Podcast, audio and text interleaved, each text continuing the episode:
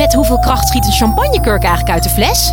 Ja, het is feest bij Quest. Al twintig jaar serieus leuk, met nieuwsgierige vragen en antwoorden uit de wetenschap. Zo maken we Nederland elke dag een stukje slimmer. Nu in de winkel en op Quest punt n l. Hey, hallo en welkom bij de Universiteit van Nederland podcast. Ik ben Sophie en ik heb een vrij polariserende vraag voor je. Ben jij een honden- of een kattenmens? Mm-hmm. Ja, ik ben zelf echt gek op honden, maar soms lijkt het alsof je of een hondenmens of een kattenmens bent. In deze aflevering hoor je gedragsbioloog Claudia Vinke, die uitlegt waar dat verschil vandaan komt. Dit is de Universiteit van Nederland.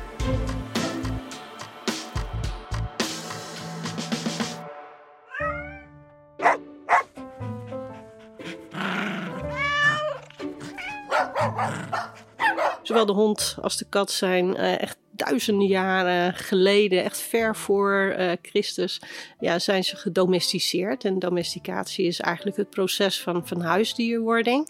Dus we moeten ver daarvoor gaan zitten en dan zien we dat um, ja, de voorvaderen van de hond waren sociale jagers. En de voorvaderen van de kat waren solitaire jagers. En solitair betekent dat je alleen op jacht gaat. En een sociale jager betekent dat je met elkaar op jacht gaat. Nou, met name ja, sociale jacht betekent dat je echt haarfijn met elkaar moet communiceren. We gaan nu op jacht, want je kan het niet alleen beslissen. Um, maar je moet daar ook ja, een soort rolverdeling communiceren. Van uh, ga jij voorop? Um, ga jij een omcirkelende beweging maken? Uh, ga jij een stootbeweging maken naar het prooidier wat je gevonden hebt? De een is ook beter om prooidieren te vinden en te zoeken dan de ander. Dus daar zit ook rolverdeling. En die rolverdelingen moet je met elkaar ja, communiceren, elkaar duidelijk maken. En, en dat is wel ja, echt een, een basisverschil van de hond en de kat. De kat die daar alleen op jacht gaat, uh, zelf kan beslissen natuurlijk van ik uh, ga het nu doen. Hij kan ook beslissen waar ga ik het doen. En uh, ja, aan de hand van wat hij tegenkomt, een vogeltje of een muis, kan hij een beslissing maken van nou ik ga er nu op af of ik ga misschien even zitten wachten. Hè. Sommige katten die gaan letterlijk eventjes de kat uit de boom kijken. Gewoon lekker gaan zitten wachten tot de muis dichterbij komt en dan sla je heel makkelijk zonder veel energie verspillen en sla je even toe. Onze huiskat, die jaagt niet samen met andere katten. Dus het is gewoon eigenlijk nog steeds die solitaire jager. Um, gaat alleen op stap. En um, ja, in huis leeft hij wel samen met ons. En, en soms ook met meerdere katten. Daar zie je ook soms wel communicatiemisverstanden uh, ontstaan. Ook tussen katten onderling en tussen de mens en de kat en de kat en, en de mens. En uh, de hond ja, is nog eigenlijk in feite nog steeds die sociale jager die met ons op stap gaat, uitgelaten wordt. Ik zou je eigenlijk kunnen zeggen, we gaan samen gaan we voedsel zoeken. Lekker een beetje fysieke inspanning. Katten kunnen ook best wel communiceren. Ook, zullen we zeggen, die huisdierwording, die domesticatie heeft best wel iets gedaan met die kat natuurlijk. En dat hij ook wat meer mensgerichter is. Maar die hond is gewoon veel mensgerichter. Uh, kan veel beter met ons samenwerken. Geeft ook uh, ja, communicatiesignalen van ik wil dit, ik wil dat. Uh, die wij ook ja, meestal begrijpen. Soms niet altijd helemaal. Maar die hond die communiceert gewoon hartstikke goed. En die fit ook heel goed met, met ons mensen. Want eigenlijk in feite zijn wij natuurlijk ook sociale dieren. Sterker nog, um, wij zijn ook sociale jagers geweest. Hè? Dat je met elkaar aan het jagen was of met elkaar voedsel verzamelen. Um, en uh, ja, wij begrijpen dat ook gewoon iets beter. En die hond die begrijpt ons iets beter. Dus, uh, en daar zit gewoon echt... ja. Helemaal vanaf het prille begin, duizenden jaren geleden, toch bij vooroude soorten, zit daar de basis. Maar even bij die hond uh, beginnend, um, ja, daar zien we echt een diversiteit aan, aan functies. prachtig om te zien. Wonderbaarlijk ook dat we uit zo'n stamvadersoort hè, zo verschillende ja, rassen gefokt hebben met uiterlijkheden. Maar ja, die gedragsfunctie vind ik als gedragsbioloog natuurlijk ja, het aller, aller interessantste. Hè, de waakhond eh, die op ons erf staat. Eh, de kuddebewaker, ook een bewaker, maar dan moet hij wel schapen accepteren. De schapenhoeder, eh, de jachthond die samen met ons meegaat en dan niet zomaar de jachthond. We hebben echt zo verschrikkelijk veel type jachthonden.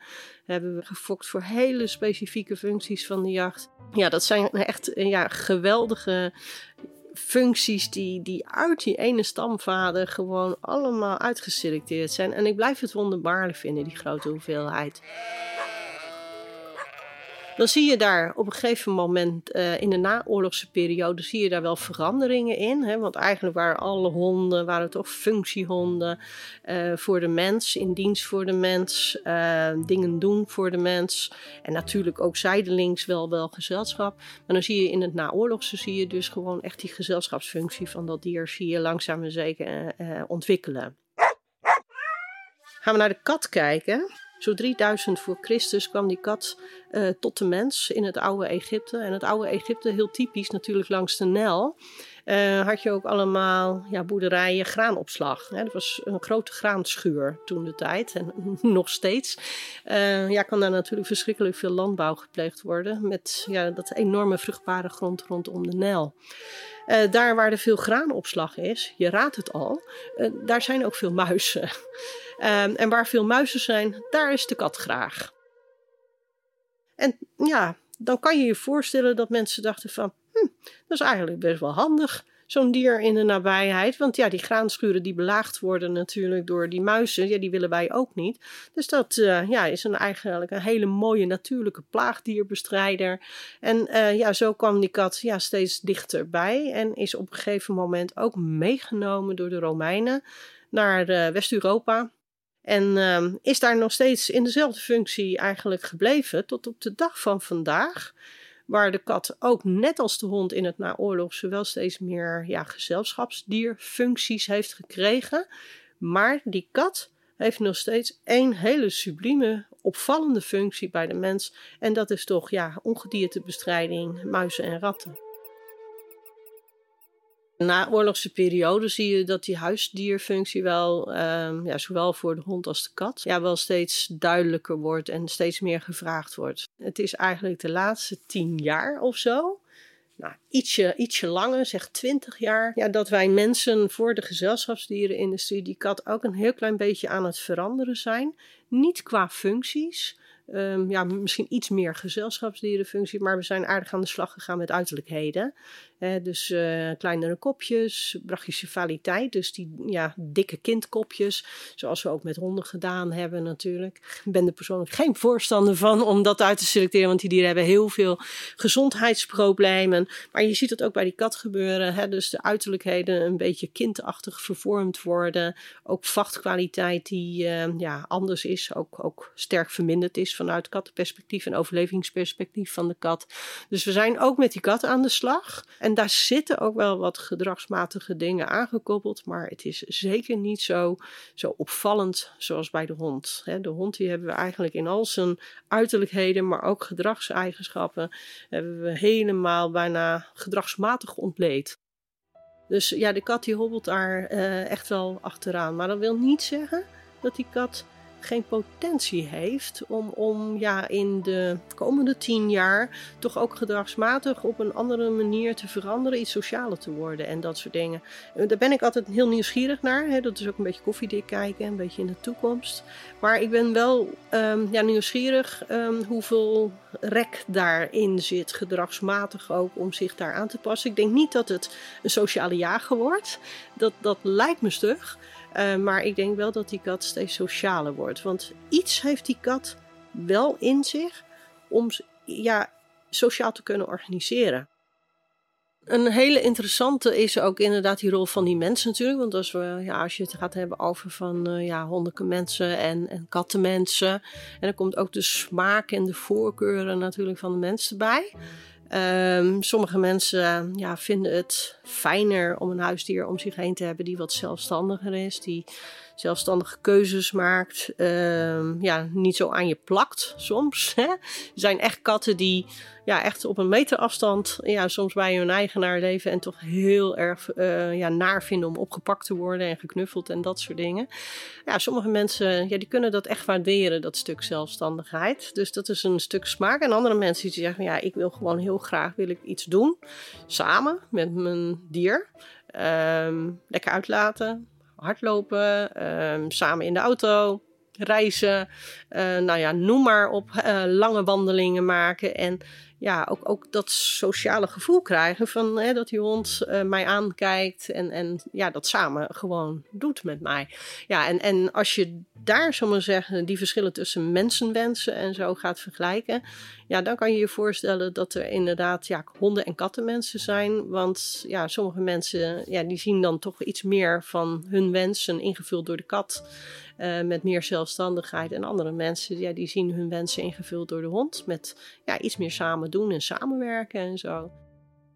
Dus um, ja, ik denk dat daar zo, ja, onze keuzes liggen van uh, ja, ik ben uh, een, een hondenmens en een kattenmens. Maar ook dat is best wel een interessante vraag, hè? Die mens-dier-interacties en dat soort dingen. Dus toch misschien ook wel een beetje een afspiegeling natuurlijk van uh, ja, wie je zelf bent of wie je zelf wil zijn. Hè? Als, als gedragsbioloog uh, kijk ik naar beide dieren uh, ja, op andere manier en ik vind beide dieren fantastisch. Ja, hond- of katkeus, dat uh, ga ik niet beantwoorden. Ik vind uh, beide geweldig.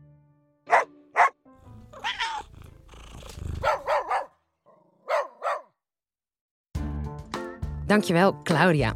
En leuk om te weten voor jou, we maken sinds kort ook een nieuwe podcast. En wel eentje met video. Check bijvoorbeeld nummer vierhonderdeenenzestig of vierhonderdnegenenvijftig en wel op Spotify. En als je dan toch bezig bent, kun je net zo goed die andere vierhonderdvijftig ook even luisteren. Tot de volgende!